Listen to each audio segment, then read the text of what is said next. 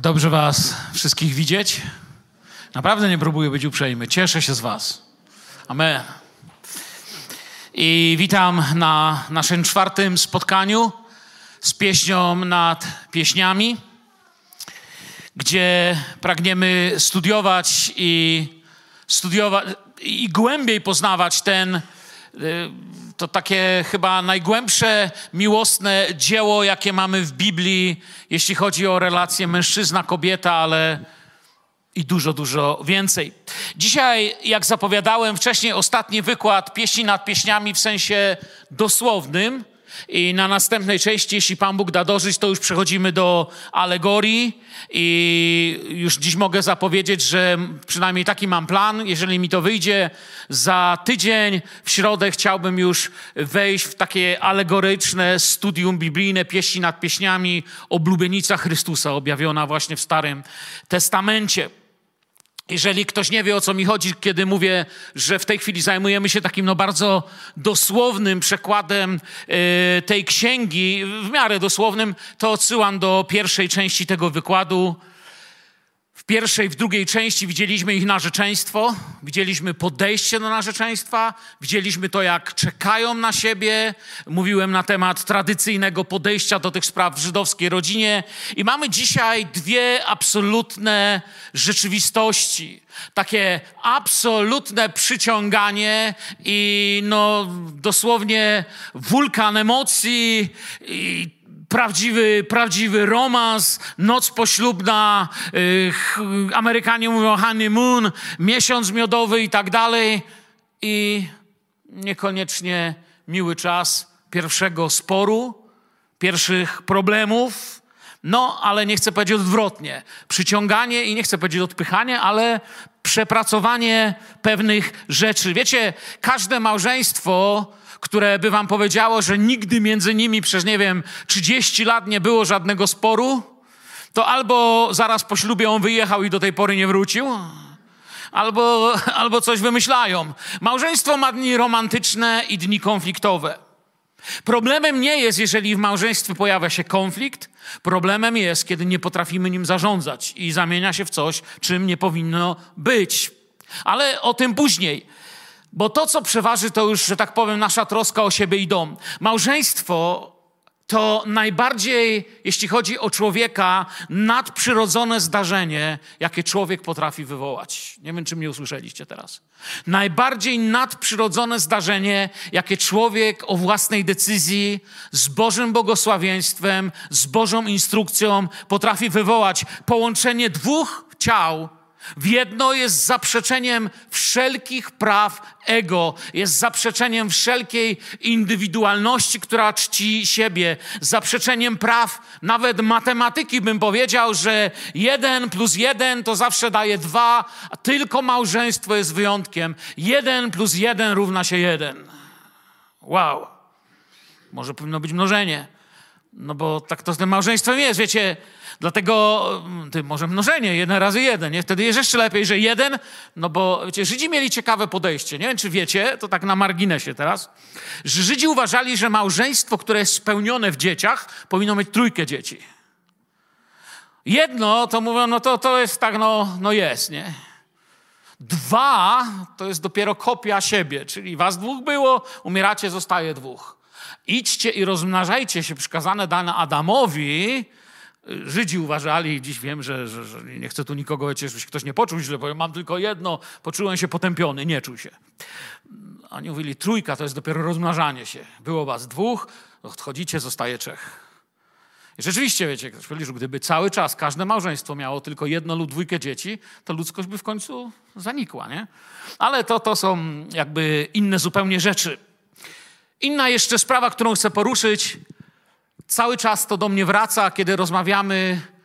Jeszcze raz proszę tych z Was, którym gdzieś w życiu nie wyszło. Przyszedłeś tutaj i chcę Ci powiedzieć, jeżeli nawróciłeś się, przyjąłeś Jezusa, jest Twoim Panem, jest Twoim Królem, nie oceniaj siebie w przeszłości według tego, co mówię, ale patrz w przyszłość. Bóg nie jest Bogiem, który będzie grzebał w przeszłości. Bóg jest Bogiem, który spogląda na Jezusa i planuje przyszłość z Tobą. To jest wielka prawda o nim. Słuchaj dla siebie, nie słuchaj dla rozwiedzionych znajomych, I proszę, ja, ja się śmieję z tych komentarzy, naprawdę nie mówię tego po to, wiesz, to powinien usłyszeć. Amen, ty powinieneś usłyszeć. Słuchaj dla siebie, patrz w przyszłość, nie w przeszłość. Pozwól Duchowi Świętemu do siebie mówić, bo dzisiaj zaczynamy taki temat romans według słowa. Tamtym razem był romans, dalej wchodzimy w romans.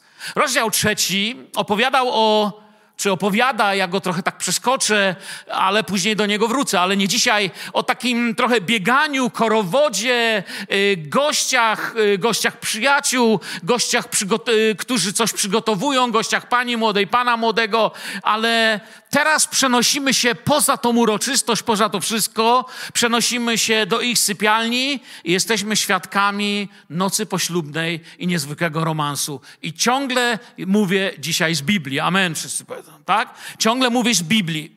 Bardzo ważna rzecz, nieraz to tutaj powtarzałem, że to nie diabeł jest twórcą seksu.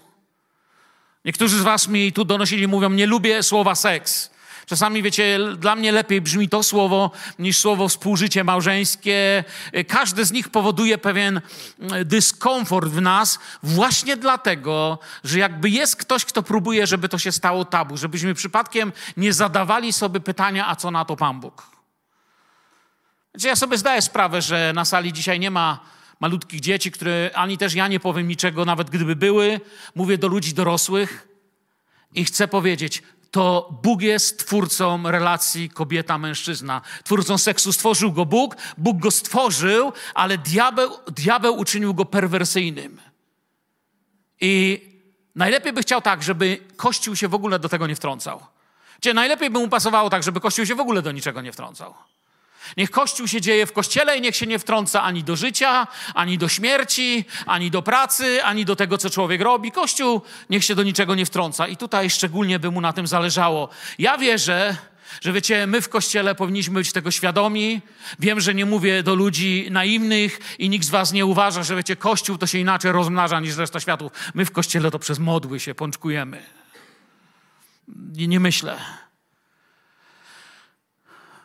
Ktoś powie, może Bóg nie ma na to pomysłu i nie umie i nie potrafi o tym rozmawiać. Chcę ci powiedzieć, że to jest nieprawda. To jest Boży wymysł.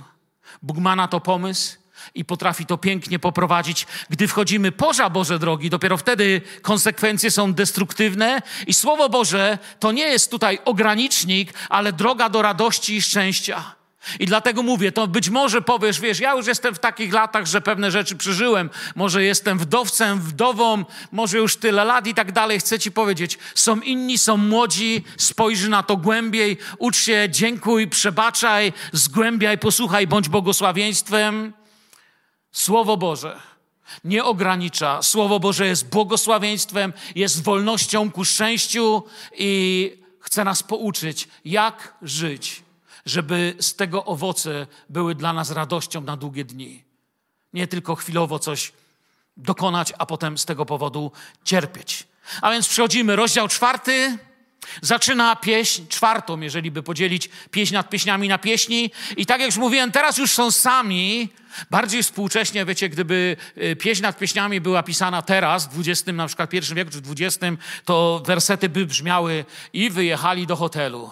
Teraz są w hotelu i nie wiem, masz jakieś nazwę hotelu ulubionego, może tam, gdzie byliście wy, nie? Tego, nie wiem, oni są teraz, y, współcześnie to by było w hotelu, są już w swoim miejscu, wyjechali po ślubie, i są tacy zakochani. Wiecie, ja pamiętam, jacy myśmy byli zakochani, zobaczcie. I jesteśmy. Tacy ładni byliśmy. Ona się nic nie zmieniła, a ja teraz mam nie dwa razy tyle do kochania, co kiedyś. Widzicie, myśmy nie pojechali na podróż poślubną. Albo inaczej, pojechaliśmy do wujka. Mieszkaliśmy za ścianą u wujka. Prezentów wiele nie dostaliśmy, nie chcę o tym dużo mówić. Dostaliśmy kilka, szczególnie od Was właśnie ze zboru. Ale ogólnie, wiecie, czasy finansowe były inne. To na co nas było stać? Nas było stać pojechać do Koszalina, do wujka. Stać nas również było pójść jeden raz do restauracji na pizzę. Potem kupiliśmy bilet, wróciliśmy do Bielska i na tym się skończyły pieniądze z całego naszego ślubu. Wiecie, także nie zawsze jest podróż poślubna, tak trochę tu prywatnie chciałem powiedzieć. Wiecie, nasze dzieci już zupełnie inaczej. Nasze dzieci sobie pojechali na, pojechały na takie porządne podróże poślubne i mówiłem do mojej żony, zobacz, ci to wiedzą, jak się to załatwia, nie? My gdzieś tam z Korzalina, wiecie, myśmy nawet aparatu nie mieli fotograficznego, nawet zdjęć nie mamy, dlatego późniejsze zamieściłem.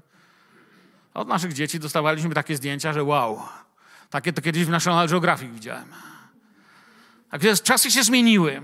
Ale jesteśmy, jak mówię, w ich podróży poślubnej, w ich sypialni. On pochyla się nad nią i zaczyna mówić. Wiecie, co jest ciekawe, panowie i panie, w pieśni nad pieśniami ona mówi 75% czasu. No, nie dziwimy się, nie? To, to, jest normalne. Ale, ale, ale, on tutaj teraz będzie mówił 11 wersetów. Słuchajcie, panowie, jesteśmy, jesteśmy w sypialni. Jesteśmy w sypialni w czasie nocy poślubnej, a on będzie mówił 11 wersetów, zanim jej dotknie. Może coś powinniśmy nauczyć tutaj, powinniśmy z tego. To dla nas lekcja Bożego romansu, takiej intymności po Bożemu. Wiecie, bo kobiety i mężczyźni, jak większość z nas zauważa, bardzo się różnią. I największa miłość to jest, kiedy on i ona to są dwóch usługujących, służących sobie w pokorze razem ludzi. Wtedy małżeństwo ma sens. Najczęściej, kiedy oglądasz jakiś kryzys małżeński, to jest brak usługiwania wzajemnie sobie z jednej strony, brak jakiejś równowagi, który jakoś tam się nazywa. On lub ona robią coś, co nie służy ku dobru tej drugiej strony. A teraz nie o tym chcę mówić. Mężczyźni, wiecie, są inni w sypialni niż kobiety, inni są w tej nocy poślubnej. Żeby za dużo tu nie mówić, wiecie, mężczyzna to jest jak mikrofalówka, a kobieta to jest taki dobry piekarnik. To się musi rozgrzać, to jest porządne, zdrowe, tak jak należy. Chłop to jest mikrofalówka, albo inaczej, facet to jest bieg na 100 metrów i ma być meta. Kobiety to jest maraton. 4 kilometry to dla nich 10% dopiero. Mężczyzna lubi widzieć już metę. Kobieta chce przeżyć krajobraz i okoliczności. Różnimy się od siebie. Ona mówi na przykład, poczekaj chwilkę, jeszcze wezmę prysznic. A on mówi, po co, jaki prysznic, daj spokój z tymi głupotami. Różnimy się. Aby coś do siebie pasowało, musi się od siebie różnić. Musi być od siebie bardzo inne. Żeby puzzle do siebie pasowały, muszą się od siebie różnić. Pamiętam takie moje troszkę zmieszanie, wiecie, takie, poczułem się ciekawe, co by było, gdybym to w Polsce przetłumaczył i przykleił y, w Castoramie, czy tam na przykład y, w tych innych sklepach Obi, czy innych budowlanych sklepach, bo byłem w Ameryce w, y, w sklepie, gdzie były materiały budowlane i pamiętam kupowaliśmy tam do kościoła w czasie remontu jednego ze zborów, po prostu z pastorem byłem na zakupach, e, wtyczki do kontaktu. Ja myślałem, że przesłyszałem. On mówi, że chce 10 wtyczek żeńskich i 15 i 10 męskich. Czujecie? W Polsce się kudłato robi, nie? U nas tak się tego nie nazywa. Patrzę, on, myślę, najpierw myślałem, że to jakiś slang u niego, nie? Okazuje się, że to jest po prostu angielski, tak się to nazywa. Chyba nie muszę nikomu tłumaczyć, która to jest wtyczka męska, która żeńska. Mam nadzieję, że nie muszę. Jak nie wiesz, to obejrzy dzisiaj przedłużać i się dowiesz. Także ruszamy, panowie i panie, dalej. Także teraz się budzi miłość i są już gotowi. Teraz może się zacząć wszystko dziać. Pieśń nad pieśniami, czwarty rozdział od pierwszego wersetu. O jakże jesteś piękna, moja przyjaciółko, o jakże jesteś piękna. Twoje oczy są jak oczy gołębic spoza twojej zasłony. Twoje włosy jak stado kus, które schodzą z gór Gileadu. Jeżeli dobrze się przyjmiecie, przy, przyjrzycie i zobaczycie tutaj e, to, tak jak mówię, jako pewien rodzaj y, nocy poślubnej, ona jest tam pokazana tylko do pewnego momentu i potem już nie wiemy, co się dalej dzieje, musimy się domyśleć, ale też jest to taki moment, kiedy widać, że on ją po raz pierwszy odkrywa. On nigdy wcześniej nie widział jej oczu, tylko przez zasłonę. Teraz te oczy spoza zasłony wydają mu się przepiękne. Włosy jak stado kus, czujecie? Nie wiem, czy moja żona by była zadowolona, gdyby mi powiedziała, wiesz, masz dziś, kochana, włosy jak koza. Boję się, że już mi się oberwie, nawet za samą myśl, nie? I ktoś może myśleć, czemu oni sobie tak mówią? Wiecie, y, to, co tutaj widzicie z tymi kozami, to były czarne kozy, pasące się na tych wzgórzach. I teraz chcę, żebyście to poczuli. Jesteście w sypialni małżeńskiej. Pamiętajcie, że żydowska kobieta nigdy nie rozpinała, nie rozpuszczała włosów nie odkrywała przed obcym mężczyzną. A wiecie, jakie one mają włosy, nie? Kto był w Izraelu, widział te Żydówki, jakie one włosy mają, nie? I teraz wyobraźcie sobie, wiecie, ja jako facet musiałbym tu poprosić jakąś siostrę, żeby to zdemonstrowała, bo facet to nie będzie wyglądało, nie? Ale ona ściąga tą chustę i robi tak. A on patrzy, jak po tych wzgórzach jakby czarne kozice schodziły. To wiedzieć, widzicie to teraz z tej żydowskiej, z jego perspektywy, nie? Bo my na to patrzymy już tak po naszemu i tego to nie czujemy. To były te czarne kozy, które jak się wylewały z zagrody, to właśnie z daleka tak wyglądały. Ona rozpuszcza swoje włosy. Jesteśmy naprawdę w intymnym miejscu i zaczyna do niej dalej mówić. Twoje zęby są jak stado owiec strzyżonych, które wyszły z kąpieli. Wszystkie one mają bliźnięta i nie ma między nimi niepłodnej. Aż nie wiem, jak skomentować, nie? Jej zęby, słuchajcie, nie brakuje jej żadnego. Czyli nie wiem, jak to skomentować. To znaczy, że nie mieszka na Melinie i nie gra w hokeja. Mogę tak skomentować, jak chcecie. nie wiem. O. Super jest Biblia, powiedzcie sami. W niej nie ma innymi słowami żadnego zepsucia. Bo widzicie, po człowieku widać jego życie. Pamiętam, jak zwiedzałem ośrodek na Kostaryce, to rozmawiałem z dyrektorem tego ośrodka. I mówię do niego, słuchaj, jesteś niesamowitym człowiekiem. A on mi mówi, chodź, pokażę ci coś. Zobaczysz, jak wyglądałem, kiedy mnie wygrzebali ze śmietnika 15 lat temu. Przepraszam, 5 lat temu. Ja mówię, jak? On mówi, 15 lat spędziłem na ulicy. Żyłem tylko na ulicy. Ostatnie 5 lat zrobiłem więcej dla Pana niż kiedykolwiek. Jestem szefem ośrodka z łaski. Widzicie to, co mi pokazał? Wziąłem i co prawda nie miałem, jeszcze wtedy nie było takich dobrych telefonów. Dziś by to zdjęcie było lepsze. Ale zrobiłem zdjęcie, żeby zostawić sobie w swojej kolekcji, żeby widzieć człowieka, który do mnie mówi, tak wyglądałem, kiedy zaniedbałem siebie, nie przygotowałem siebie dla życia, dla Pana, dlatego, żeby być zdolnym do służenia. A tak wyglądam, kiedy mogę służyć Bogu. Twoja szyja jest jak wieża Dawidowa, zbudowana na zbrojownię. Tysiąc tarcz wisi na niej, a wszystko to puklerze bohaterów. I znowu dla nas mało zrozumiane, może nie za bardzo dzisiaj kobieta by chciała usłyszeć, że jej szyja jest jak wieża. Ja dziś nie będę czytał, bo cię nie jestem w stanie tu każdego wersetu, ale tam jest taki fajny werset, jest, że, że twój nos jest jak baszta damasceńska. Nie, wiem, czy by się podobało twojej żonie, jak jej powiesz, masz nos jak wieża zamku w Bielsku. Chciałem współcześnić, nie? Ale kiedy popatrzycie na to tak, jak oni to rozumieli, to ta wieża damasceńska wiedziała, gdzie jest przeciwnik wiedziała, skąd może zadejść zagrożenie. Akurat to jest użyte właśnie wtedy, kiedy ich relacja jest zagrożona. Tutaj mamy wieżę Dawidową, to jest miejsce szacunku, dostojeństwa. Nie każdy człowiek sobie tak o po prostu mógł wejść. Trzeba było być kimś, żeby tam wejść. I to było to miejsce godności Izraela, piękna, siły, królewskości. To jest to, jak ty się zachowujesz, kiedy jesteś kimś dostojnym, kiedy zachowujesz się we właściwy sposób. Chcę wam powiedzieć wiecie, wiele, wiele lat już jestem w służbie, różne rzeczy widziałem i chciałbym powiedzieć tak, jeśli kobieta jest zastraszana, zakrzyczana, już nie mówię nawet bita w ogóle, czy, czy prześladowana w fizyczny sposób, nieszanowana, to kobieta nie jest jak wieża Dawida. Jest wystraszonym kopciuszkiem. Jest wystraszoną istotą, która nie potrafi dobrze myśleć, bo wiecie, słyszałem kiedyś, jak jeden człowiek mówił, no wiesz, baby to takie czarownice. I powiedziałem wtedy, wiesz co, być może niektóre baby są czarownice i latają na miotle, ale dlatego, że to my faceci wyrwaliśmy skrzydła aniołom. Moja żona chodzi pewnie i dumnie po domu. I kiedy z nią będziecie rozmawiać, poczujecie naszą godność, nasz szacunek. Nie jesteśmy nikim niezwykłym.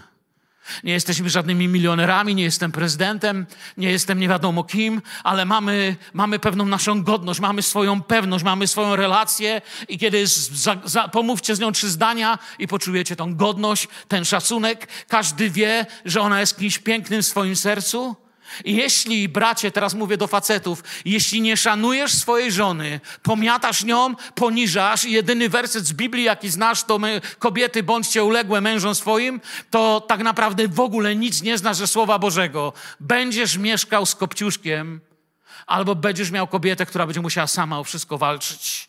Będziesz miał pełną deficytów kobietę koło siebie która będzie wolała się nie odzywać, bo będzie miała dziecinnego mężczyznę koło siebie, czuje się mało warta, pozbawiona szacunku.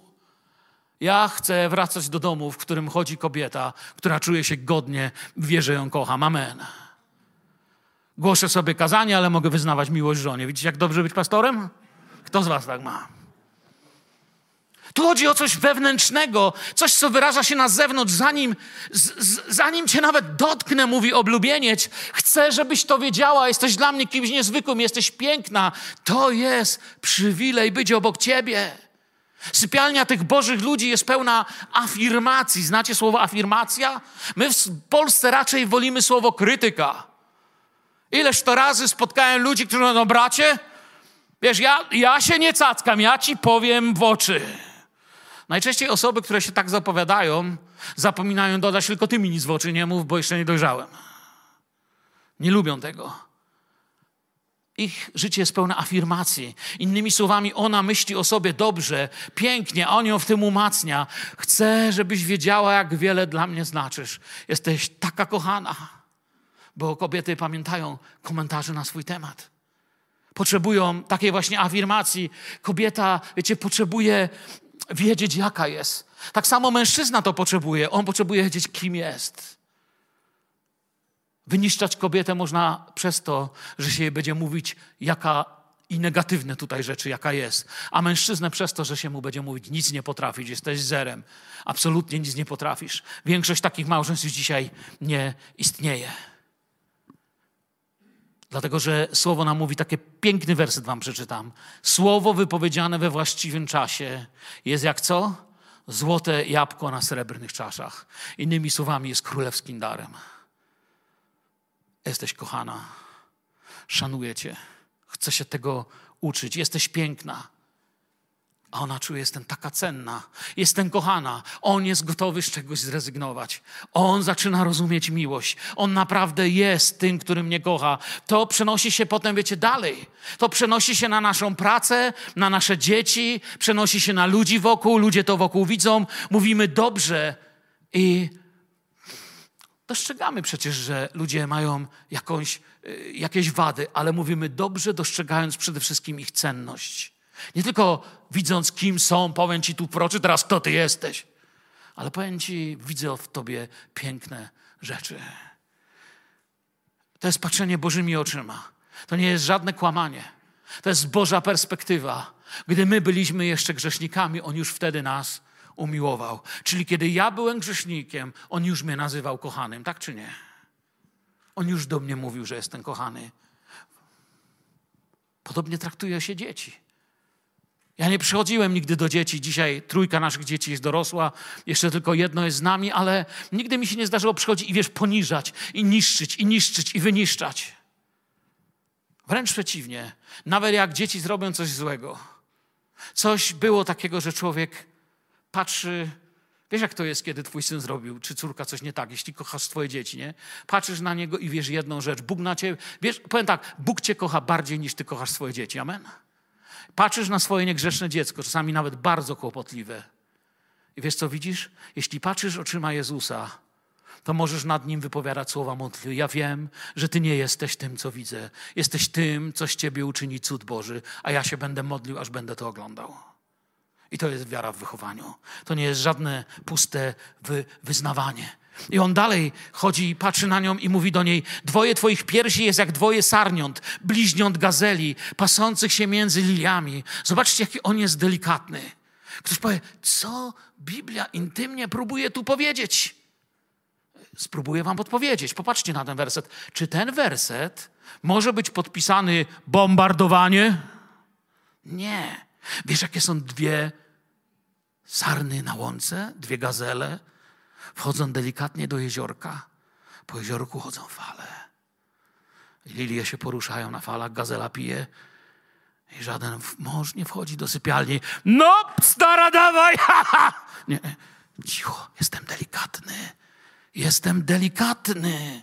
Jestem delikatny, są jak dwie sarny na łące, nie szkaczesz na nie z krzykiem. To nas uczy, że Boży akt małżeński jest delikatny. To nie jest realizacja fantazji jednego wariata, ale, Akt małżeński dwóch zakochanych, delikatność miłości. Czasem w czasie rozmów duszpasterskich zdarzało mi się, że przychodzili mężczyźni i tu w kościele i w każdym innym i się pytali, słuchaj, mam pastorze do ciebie pytanie. Jak daleko mogę się posunąć, że mam taki pomysł, wiesz, ale żona nie bardzo. Ja mówię, wiesz co, to jest normalne, dopóki filtrujesz przez to, co ona chce. Ona ma się czuć kochana, ceniona, a nie pożywana, po, poniżana i wykorzystana.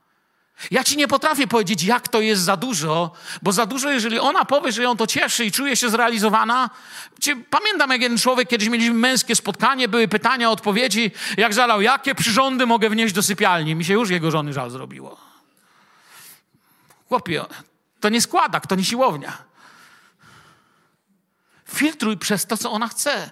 Ma się czuć kochana. To jest coś delikatnego, zanim chłód wieczorny zawieje. Pierzchają cienie. Pójdę na górę Miry i na wzgórze Kadzidła. Tu nie dzieje się nic na szybko. Cień przesuwa się powoli. To jest czas na delikatność i my, faceci, musimy się uczyć ciągle tego. To pasujący czas dwóch ludzi, kochający Boga i, i, i siebie wzajemnie. Im to pasuje, oni tak chcą. Ten czas jest pasjonujący. Wiecie, religia sprawiła, że ludzie obawiają się, że Bóg ich pozbawi radości, pasji, że się wtrąci, że, że niektórzy myślą, że Biblia mówi rozmnażajcie się, tylko żeby miło nie było. Cię rozmnażać się, żeby było niemiło, może tak mają pająki napisane w ich wersji pieśni nad pieśniami, bo oni się tak rozmnażają. Najpierw się rozmnażają, potem ona zjada jego, stąd czarna wdowa, nie? Ale Pieśń nad pieśniami jest dla ludzi. Miłość pełna pasji, wymaga wysiłku, dawania siebie. To nie jest łaska za darmo, to pasja z uczynków miłości. Jeśli mnie słyszycie, pasja wymaga działania. Diabeł da ci zniżkę. Diabeł ci powie, nie chcesz pasji, nie chcesz być delikatny dla żony, nie chcesz poprowadzić twojej żony w miłości. Masz w kieszeni smartfona? Masz wolne ręce? Dam ci to w 20 sekund. Poniżaj twoją żonę zdradź swoje powołanie. Da ci wszystko, 20 sekund na telefonie, łatwo i bez, bez wysiłku. Nie będziesz musiał w ogóle myśleć. Cały przemysł zbudował dzisiaj. Przemysł, który nie wiem jak polskie dane, ale kiedyś czytałem amerykańskie, bo oni są, pasjonują się w publikacji danych w internecie, więc przemysł pornograficzny dla samych mężczyzn przynosi więcej niż NBA, słuchajcie, zysków. Tylu mężczyzn decyduje, że kobieta, która obiecali miłość, nie jest warta ich delikatności, ich czekania. Cała jesteś piękna, on mówi. Moja przyjaciółko, i żadnej nie ma na tobie skazy. Ja myślę, że jakieś ma, ale o nich widzieć nie chcę. Nie mieli wtedy oprogramowania, które by usłuchało. To miłość mówi: Jesteś moim wzorem piękna.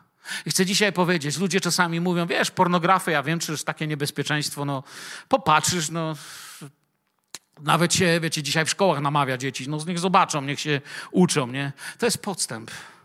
Pornografia dlatego jest tak wyniszczająca, i to nie jest tak, jak mówię jeszcze raz, ludzie sobie tłumaczą, że wiesz, to jestem ja, mój umysł, no co z tym strasznego, nikogo nie krzywdzę. Nie.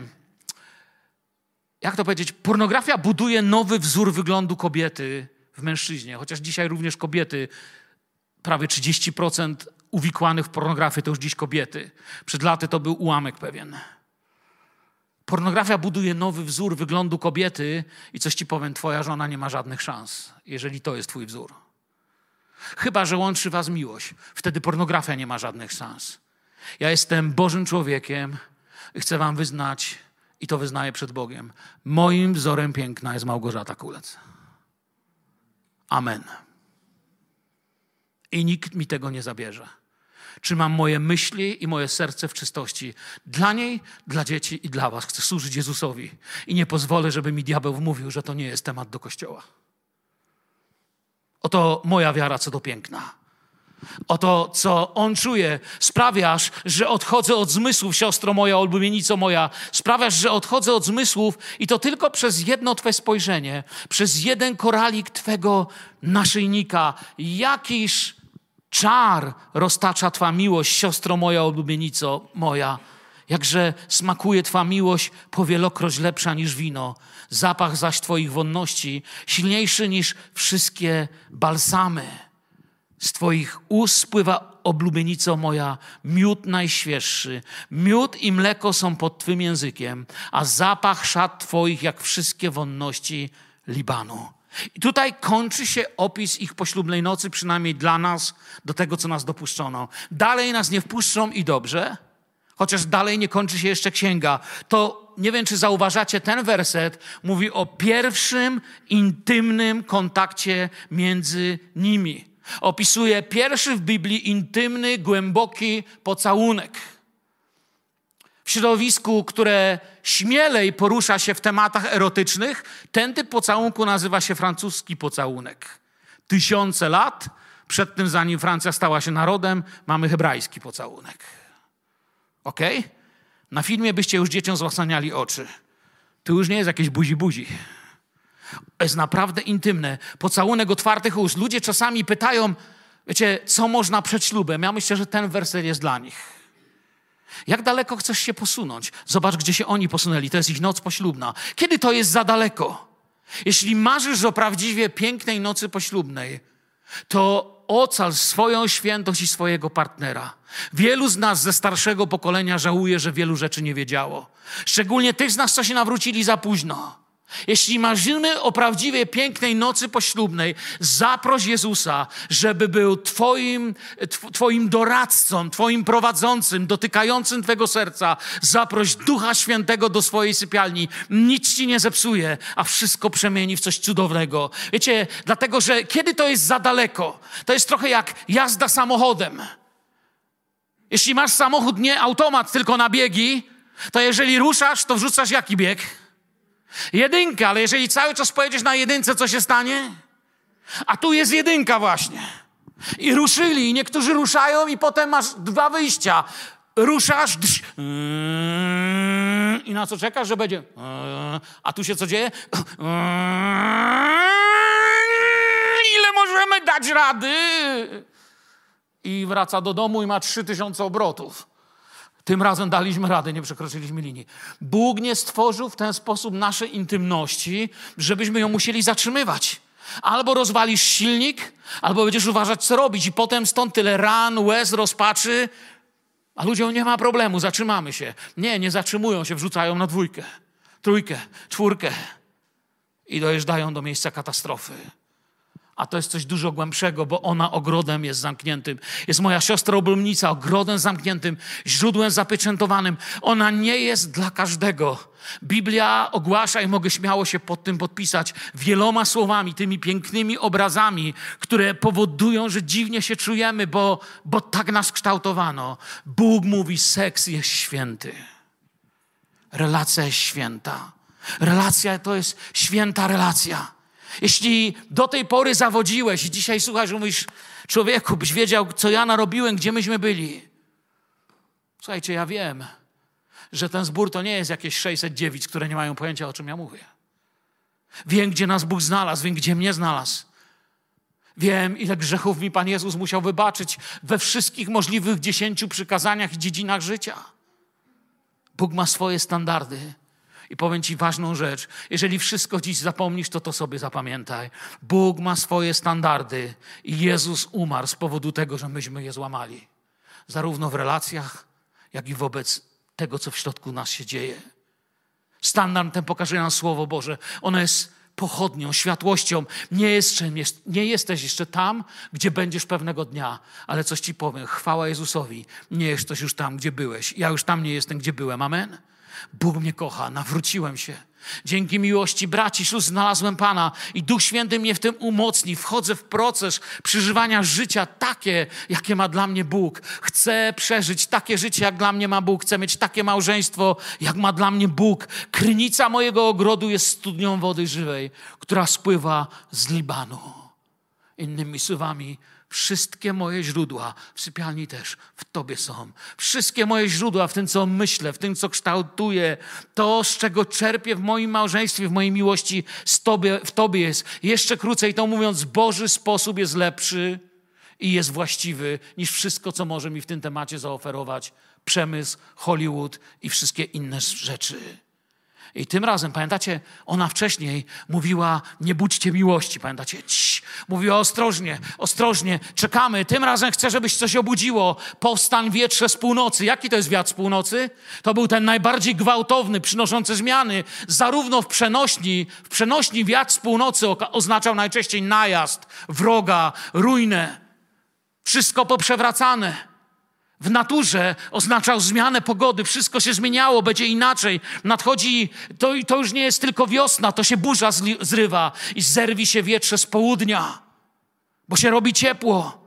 Przewiej mój ogród, niech się rozpłynie jego won balsamiczna, niech przyjdzie mój miły do swojego ogrodu, niech spożywa wyborne jego owoce. Cały czas by mówiła, nie budź miłości, ale teraz wzywa wiatr z północy. Teraz chce, żeby wszystko się obudziło. Silny, zmieniający wszystko. Nic po nim już nie będzie takie same. I rozpoczyna się to, to, to, to co piękne. Wszedłem do, wszedłem do mojego ogrodu, moja siostro oblumienico. Zerwałem moją mirę wraz z moim balsamem, zjadłem mój plaster wraz wraz z moim miodem, wypiłem moje wino wraz z moim mlekiem. Jedźcie, moi przyjaciele, pijcie i upijcie się miłością. O tak, niech ta miłość, przyjaciele, będzie waszą lekcją.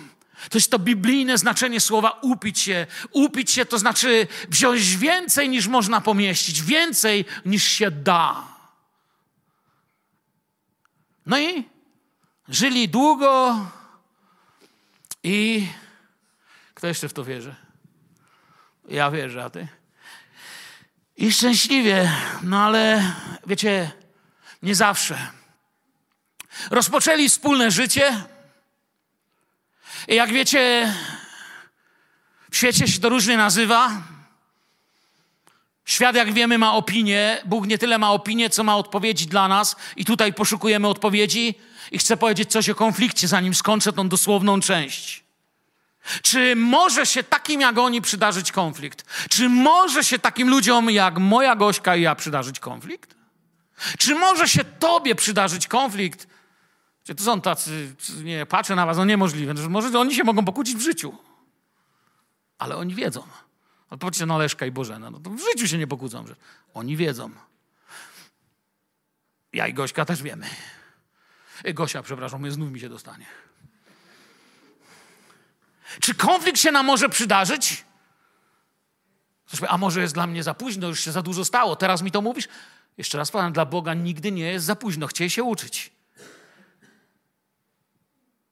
Konflikt się zdarzy. Pytanie jest, czy chcesz go podsycać i zarządzać konfliktem, czy chcesz to go rozwiązać, żeby znikł? Jak to robić właściwie? Chcę wam powiedzieć, są takie trzy okresy małżeństwa i wszyscy z was, którzy są trochę dłużej w związku, wiedzą. To jest miesiąc miodowy, to jest to, co przed chwilą opisaliśmy. O, ach. To jest powrót na ziemię. Każdemu się zdarzyło, nam się zdarzyło. Jestem przekonany, że ona nieraz myślała, ludzie, co ja zrobiła. Nie? I powiem, dojrzała miłość i relacja. Małe rzeczy konflikcie, szczególnie w młodych małżeństwach, stają się wielkie. 75% małżeństw utknie w tym miejscu w Polsce. To jest co trzecie małżeństwo się rozpada. Tamtym tygodniu powiedziałem, gdyby wiecie, co trzeci samolot spadał, to byśmy nie wsiedli. 75% utknie. Część z nich się rozwiedzie, jak mówię, co trzecie. Zamiast konflikty rozwiązywać, będą tymi konfliktami zarządzać, będą je wykorzystywać. I tutaj opanowanie właściwie, jak rozwiązać konflikt w małżeństwie, jest bardzo ważne, bo tutaj się coś u naszej zakochanej pary dzieje. Oto jeden z ich dni. Ja spałam, lecz moje serce czuwało. O, nie ma go w domu. Słuchaj, to mój miły puka. Otwórz mi, moja siostro. Moja przyjaciółko, moja gołąbko bez skazy. Słuchaj, leje, przepraszam, bardziej pobożnie, gdyż moja głowa pełna jest rosy, nie? Moje kędziory pełne wilgoci nocnej. Ona czeka, jego nie ma. Ona ma oczekiwania, czuje się sama. Jest taka przygotowana na niego, ale jego nie ma. Gdzieś są zamknięte, ma być, ale go nie ma. Nie wie, gdzie jest. Nagle wraca w nocy i ma dwa wyjścia i zrobi to, co my faceci najlepiej robimy. Wybierze złe. Ma dwa wyjścia. Albo powiedzieć, co się dzieje naprawdę, albo próbować sposobu, który działał wcześniej. I on próbuje to drugie. Hej, kochana, jestem cudowna moja i tak dalej. Wybiera drugie. Ale ona odpowiada w trzecim wersecie: Zdjęłam już moją suknię. Jakże więc mam ją znowu przyoblec? Umyłam moje nogi. Jakże mam je znowu pobrudzić? Przetłumaczyć wam to po naszemu na XXI wiek? Chyba żartujesz, jak myślisz, że takie gadki otworzą ci drzwi. Jak się wam podoba moje tłumaczenie? Podoba się co? Mój miły wsunął rękę przez otwór, a wtedy zadrżały moje wnętrzności. Oni się kochają. To jest to coś, co chcę powiedzieć. Wstałam, aby otworzyć mojemu miłemu, a z moich rąk kapała mira, z moich parców ciekła mira na rękojeść zasuwy. Otworzyłam mojemu miłemu, lecz mój miły już odszedł. Znikł. Byłam zrozpaczona, że odszedł. Szukałam go, lecz go nie znalazłam. Wołałam go, lecz mi się nie odezwał. Najpierw nie ustępowała, kiedy się zdecydowała, już go nie było. Za drzwiami była pustka. Pustka, którą nie zawsze uda się uratować. Pustka, która jest momentem, żeby zawołać do Boga i rozpocząć kształtowanie w sobie pokory względem siebie wzajemnie. Wychodzi i zaczyna go poszukiwać. Zaraz wam coś pokażę. Spotka, spotkali mnie strażnicy, którzy obchodzą miasto. Pobili mnie, zranili mnie, zdarli ze mnie mój płaszcz strzegący murów. Wcześniej tego nie zrobili. Teraz jest coś nie tak. I coś wam powiem, świat jest pełny złamanych serc, przeciwko którym nagle działa to, co miało je chronić. To, co było bezpieczne, staje się traumną. Idźcie do sądu na jeden rozwód. Zobaczycie ludzi, którzy kiedyś mówili o sobie, bo ona jest najpiękniejsza, bo on jest najlepszy, bo on wszystko potrafi, bo ona jest cudowna. A teraz przed sędzią rozbierają się w przenośni do naga. Obszarpują się kopią i biją. Jej wina, bo to ona, bo to ona zrobiła, bo to przez nią, bo to dlatego, że ja chciałem dobrze, ale ona chciała źle. Potem wychodzi ona mi, bo to on, bo to on. Gdzie? Gdzie to się stało, że z miejsca romansu przeszli do miejsca nienawiści? Nigdy nie idealizuj i nie ubóstwiaj swojej żony. To, co idealizujesz, będziesz demonizował. Na pierwszym miejscu ma być Pan i Jego prawo, na drugim żona, a wtedy wam się ułoży jak należy. Jeśli będziesz mężem Bożym, ona będzie kobietą Bożą, wasza miłość będzie dużo mocniejsza. Widziałem, działa. Zdziera się szatę miłości przed sądami, strażnikami, padają słowa o tym, jaki ten drugi jest zły. Ona od tego ucieka, ona tego nie robi, oni są nadal piękni, ona w to nie wejdzie. Numer jeden w konflikcie małżeńskim, numer jeden, absolutnie, jeśli chodzi o konflikty małżeńskie, wszystkie, jakie do tej pory jako pastor miałem w moim biurze, albo jakich mi ludzie opowiadali, numer jeden to jest, kiedy nie mają sobie nic do powiedzenia, kiedy brakuje komunikacji. Nie mam ci nic do powiedzenia. Już z sobą nie rozmawiają abyśmy zawsze mieli sobie coś do powiedzenia, powiedział nam pastor Edward Lorek, kiedy pierwszy raz z Gosią przyszliśmy do niego. Nie wiem, czy pastor pamięta naszą rozmowę, ale powiedział nam: dbajcie o to, żeby między wami była relacja w czasie tej krótkiej rozmowy. Efezjan mówi to: gniewajcie się, lecz nie grzeszcie. Niech słońce nie zachodzi nad gniewem waszym. Bóg jest Bogiem jedności i pokoju. A konflikt to też jest duchowa walka. Głównym narzędziem, zobaczcie, mamy wojnę duchową tutaj, gdzie mało kto się jej spodziewa. Konflikt to też duchowa walka, szczególnie w Twoim małżeństwie. Głównym narzędziem konfliktu jest pycha. Szybko przestajemy, jeżeli się pogócimy i nasze ego będzie dominować, szybko przestaniemy mówić o problemie, a zaczniemy mówić o sobie o cokolwiek, o cieknący kran zepsuty odkurzacz, czy to, co ona nie załatwiła lub. Zamiast jej mówić o, pro, zamiast rozmawiać o problemie, usłyszę, jesteś głupia, to ty jesteś głupi, bo ty zawsze, nie, bo to ty zawsze. Zobaczcie, już nie mówimy o problemie, a mówimy teraz o kim? O sobie. Zdenerwowani. Ja, bo ja, bo ja. Bóg jest Bogiem przymierza. Diabeł woli podziały. Wróg woli podział. Bóg jest Bogiem przymierzy. Powinniśmy go dostrzec, jak chce wsadzić nam buta między drzwi diabeł. Jak chce nas rozdzielić, chce nas oddzielić najpierw od Boga, potem już załatwi nas. Najpierw chce cię oddzielić od Twojego Pana. Chce, żebyś żył życiem tak brudnym, żeby Duch Święty nie mógł cię zapieczętować. Najlepiej, żebyś sobie powtarzał, że nie ma problemu. A wtedy będziesz skazany na rozpacz, samotność i rozpad każdej relacji Twojej. Rozbija on Kościół jedność. Zaczyna od małżeństwa. Małżeństwa są bardzo ważną częścią Kościoła. Zarówno Kościół, jak i małżeństwo są właśnie przymierzem. Tu działa duchowa siła i logiką ani słowami nie da rady tutaj. Przeciwnością pychy jest pokora. Tu zaczyna działać pokora. Pokora musi wejść w tą walkę. Pokora musi wejść w tą walkę. Są ludzie, którzy myślą, że coś wiedzą o walce duchowej ale nie potrafią zadbać o własne małżeństwo, które jest głównym gruntem walki duchowej. Znam ludzi, którzy potrafią gromić demony nad miastami i widzą diabła i chcą go wyciągać za ogon po każdym nabożeństwie nie potrafią zadbać o własne małżeństwo i ochronić własnej żony lub własnego męża. Nie potrafią w fundamentalnej duchowej wojnie, w której naprawdę widać, czy coś możesz, czy nie możesz sobie poradzić, ale wierzą, że dadzą rady zdobyć miasta, kraje i nie wiadomo co jeszcze. Łatwo się mówi coś nad miastem, udając autorytet, bo wiadomo, że i tak się nic nie stanie, a jak się stanie, to nie widać. Trudniej tu, gdzie widać chęć jedności i prawdziwą moc. Są ludzie chcący gromić nie wiadomo co i nie wiadomo gdzie, mówić wam o duchowych autorytetach, własnym małżeństwie nie są w stanie zwyciężyć. I porzucają to i uznają, że tak ma być. Chcę was namówić, najpierw módlmy się o siebie.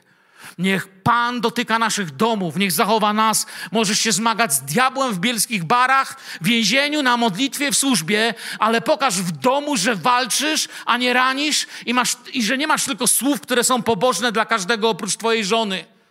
Jeżeli tak się będę zachowywał, nie będę głosił kazań, kiedy patrzy na mnie moja żona. Bo ona będzie na mnie patrzeć w oczy, a ty wiesz, to taki pit przed nimi. Ona wie, że ja chcę tak żyć, jak głoszę. Nie zawsze mi to wychodziło. Ale pokorę trzeba uruchomić. Pokora, dlatego stąd ta mowa o krzyżu. Krzyż nie jest ozdobą, nie jest narzędziem zabawy, jest narzędziem śmierci. Mężowie, miłujcie swoje żony, jak Chrystus umiłował, czyli pierwsi.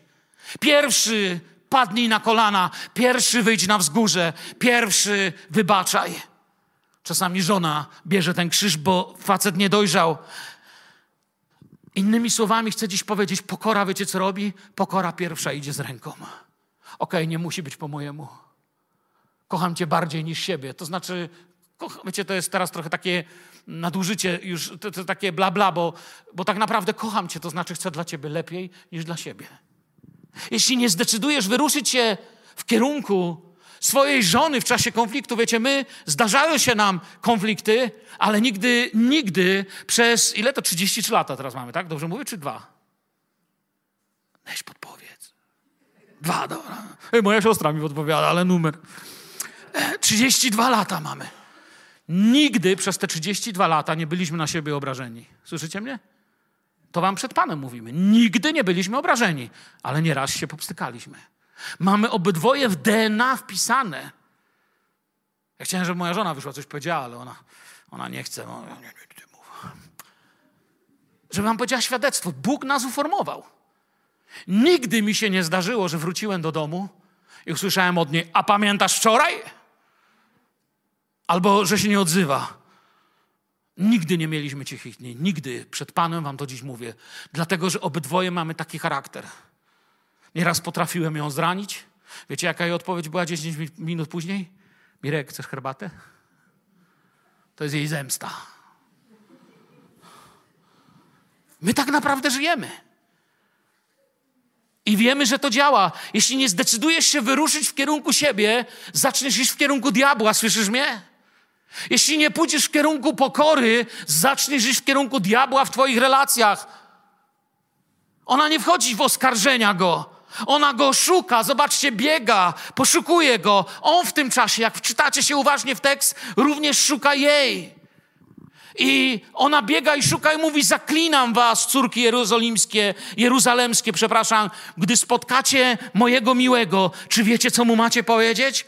Że jestem chora z miłości. Gdy spotkacie mojego miłemu, powiedzcie temu durnowi, że zmieniłam zamki. To jest alternatywa, którą wybierasz. Jestem chora z miłości. Pamiętacie ojca marnotrawnego? To nie działa tylko w małżeństwie. Moje dzieci wiedzą, nigdy żaden z nich jakoś bardzo głęboko nie zranił mnie, ale kiedy byli niegrzeczni, kiedy rozmawialiśmy poważnie o ich życiu, kiedy szli na swoje, wiele razy ode mnie słyszeli: Te drzwi będą zawsze dla ciebie otwarte i nigdy nie spytam najpierw, co zrobiłeś, kiedy tu przyjdziesz, ale najpierw powiem: Wejdź i cię ukocham. Potem może zapytam, co zrobiłeś, żeby ci pomóc. Moje dziecko nigdy nie usłyszało, jedna z moich znajomych usłyszała od swojej mamy: Ten dom już nie jest twój. Wynoś się, już tu nie należysz. Różne ludzie mają losy. Być może taki los i ty miałeś. Może takich miałeś rodziców, może nawet ich nie miałeś, w domu dziecka wyrosłeś. Może nie mieli czasu. Może zmieniła ich wojna albo inne straszne doświadczenia i nie miałeś tego tak. Ty możesz to zmienić. Ty możesz zbudować inny dom. Amen. Wierzycie w to? Możesz pomóc innym. Dlatego mówię, że to jest dla wszystkich. Ona nie zacznie opowiadać koleżankom, jakiego ma beznadziejnego faceta. Wybiera dobre słowa o nim, kocha go. Nie, diable. Jej zachowanie mówi tak, nie, diable, dzisiaj nic nie dostaniesz. I tak do szesnastego wersetu będzie opowiadać, jaki jest wspaniały. Tak cię widzę, tak Cię szukam, taki jesteś wspaniały. Nie mówi o nim źle, nie mówi, niech sam mnie znajdzie, jak teraz chce, ale jej serce jest otwarte, gdzie jesteś, jestem dla Ciebie. Nie może kontrolować oblubieńca, ale może kontrolować siebie. Nie możesz kontrolować być może Twojego współmałżonka, męża lub żony, ale możesz kontrolować siebie. Może on jeszcze przez wiele lat nie będzie umiał Cię kochać tak jak Jezus, ale Ty możesz poprosić o siłę Ducha Świętego, by go umieć kochać już dziś. Ja wiem, że to możliwe. Ja, ja należę do mojego miłego, do mojego umiłowanego, a umiłowany do mnie pasią swoje stado pomiędzy liliami piękna, jesteś moja umiłowana. Widzicie, jak oni rozmawiają już? Coś się porobiło. Jak Tirsa i pełna wdzięku jak Jeruzalem, groźna jak zbrojne oddziały, odwróć ode mnie twój wzrok, bo mnie odurza, twoje włosy. Znowu to widzi, widzicie? Wrócili do domu, ona znowu to robi. Twoje włosy jak stado kozic, co falują na zboczach Gileadu. Działało wtedy, zadziała dziś. Mamy naszą miłość, nasze wspomnienia. Mamy siebie Nigdy pamiętaj, kiedy masz konflikt w swoim domu, nie wynoś go przed ludzi. Nigdy nie kpi sobie z twojej żony albo męża przed ludźmi. Nigdy w życiu moja żona i każdy z was, u kogo byliśmy, wiecie, że nigdy nie pozwoliłem sobie na to, żeby jej kosztem żartować przed wami. Ani ona mi tego nie robi. Nigdy tego nie rób. Czy w gniewie, czy nie w gniewie. Mamy naszą miłość, nasze wspomnienia. Obydwoje są pokorni, działają w duchu, w tym duchu ja idę pierwszy. W takim duchu i posłannictwie przed Jezus. Pokora w związku w oparciu o moje błędy i rany. W oparciu o to, jaki jestem niedoskonały. W oparciu o to, że mogę to wyznać Bogu. Zbuduję coś nowego. Natomiast upartość i wybielanie siebie zada tylko ból. Powoli zbliżając się do końca, chcę coś powiedzieć też o tej pokorze w związku, o czymś, czego się uczę. Jak powiedziałem, nieraz musiałem moją kochaną żonę przepraszać. W naszym domu słyszy się przepraszam. Proszę Boga, by nauczył mnie mówić przepraszam. Bym nie miał siebie za nie wiadomo kogo w każdej relacji, to nie tylko mówię o domu. Jeżeli chcesz budować pokorę w związku, to mam dla ciebie taką radę. I ja nad tym pracuję w oparciu właśnie o, o rany, które jej zadałem, o rany, które innym, może nawet tobie zadałem. Może siedzisz tu i coś ci zrobiłem. A może siedzisz tu i czujesz, że ty komuś coś zrobiłeś. Prośmy dzisiaj, Panie, daj nam odpowiedź, daj nam to wyprostować.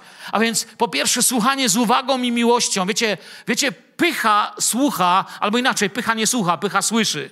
Ale ten moment, kiedy słyszy, ma tylko po to, żeby przeładować karabin. ale nie zamierzam mieć żadnych odpowiedzi. Pokora milczy. Posłucham, odpowiem słowami miłości, pokora i cierpliwość dla siebie. Po pierwsze. Po drugie, wiecie, chcę zrozumieć z całej siły, co ona, co wy, co ludzie, których mógłbym zranić, mówi. Ja się muszę tego uczyć. Czasami człowiek w tej swojej głupiej upartości mówi, ja wiem lepiej, co chcę.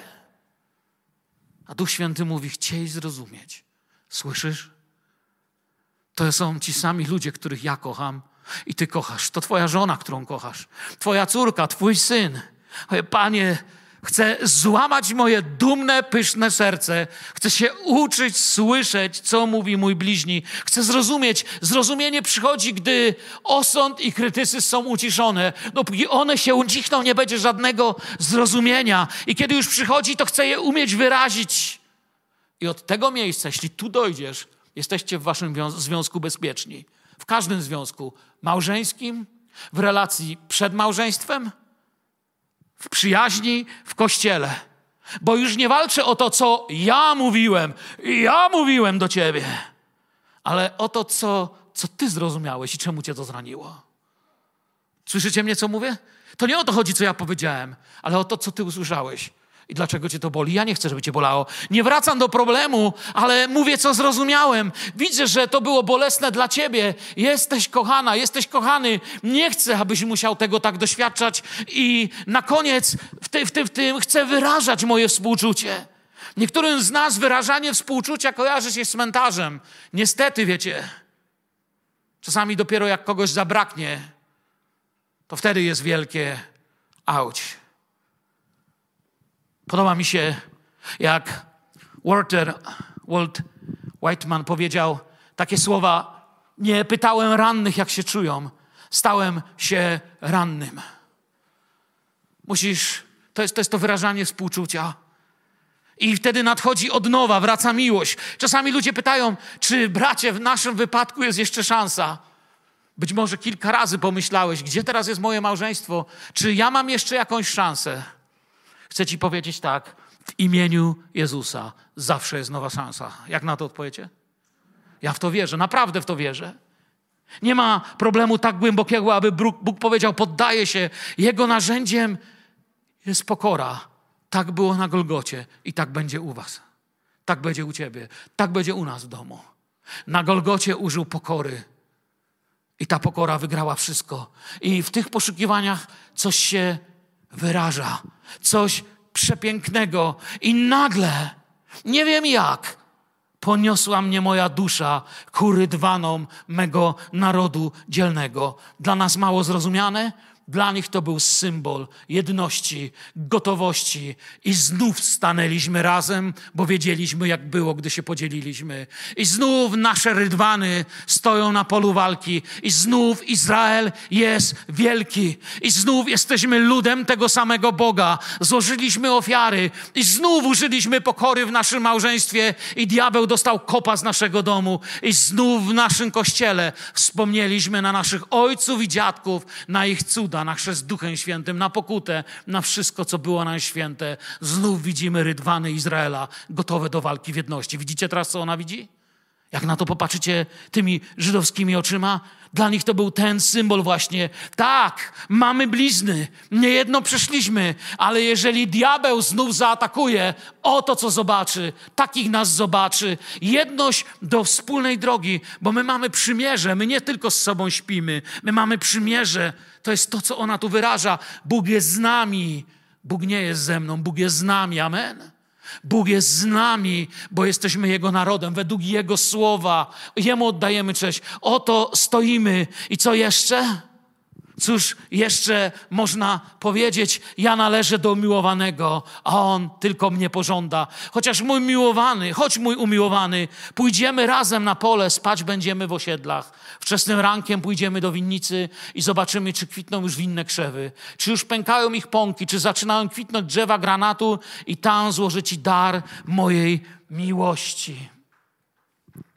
Pachną już mandragory, czekają u drzwi naszych wspaniałe owoce. Wspaniałe owoce, świeże i jeszcze zesłoroczne. Dla Ciebie, mój umiłowany, zebrałam je wszystkie.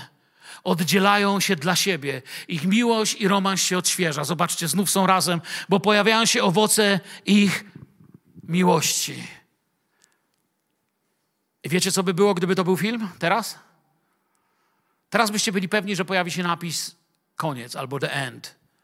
Ale inny napis by się w filmie pojawił. Jeszcze chwilkę by film trwał i taki napis by się pojawił. Po wielu, wielu latach. Wiecie, co ludzie zobaczyli po wielu latach? Widzieliście kiedyś dobre małżeństwo, które potrafiło tym wszystkim zarządzać? Powiem wam, jaki jest widok po wielu, wielu latach. Kimże jest ta, co od pustyni podąża, wsparta na swoim umiłowanym. Obudziłam cię pod jabłonią. Tam, gdzie poczęła cię twoja matka, tam, gdzie rodziła cię w bólu. Idą razem. To jeszcze nie koniec. Czym jest ta jabłoń? Pewnego dnia obudzimy się w świecie bez wad, bez grzechu, ale dziś rano jeszcze budzimy się tu. Jeszcze trwa to, co się na tym świecie zaczęło. Jeszcze nie jest doskonale, ale chcę Ci coś ważnego powiedzieć, moja kochana. Chcę, aby to było wielkie nasze wyznanie.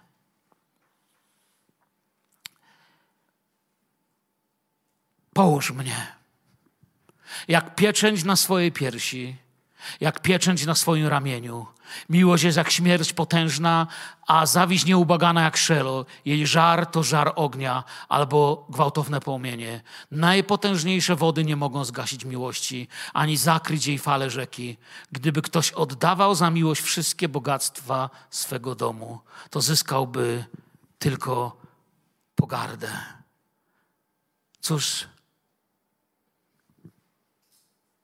ciąg dalszy nastąpi. Chciałem powiedzieć, że miłość jest największa, że miłość wygrywa, a jej narzędziem jest pokora. Tak chcę żyć i tego Wam życzę. Takiej miłości życzę Wam, Kościele, względem siebie, względem naszego Pana, względem siebie wzajemnie. Amen.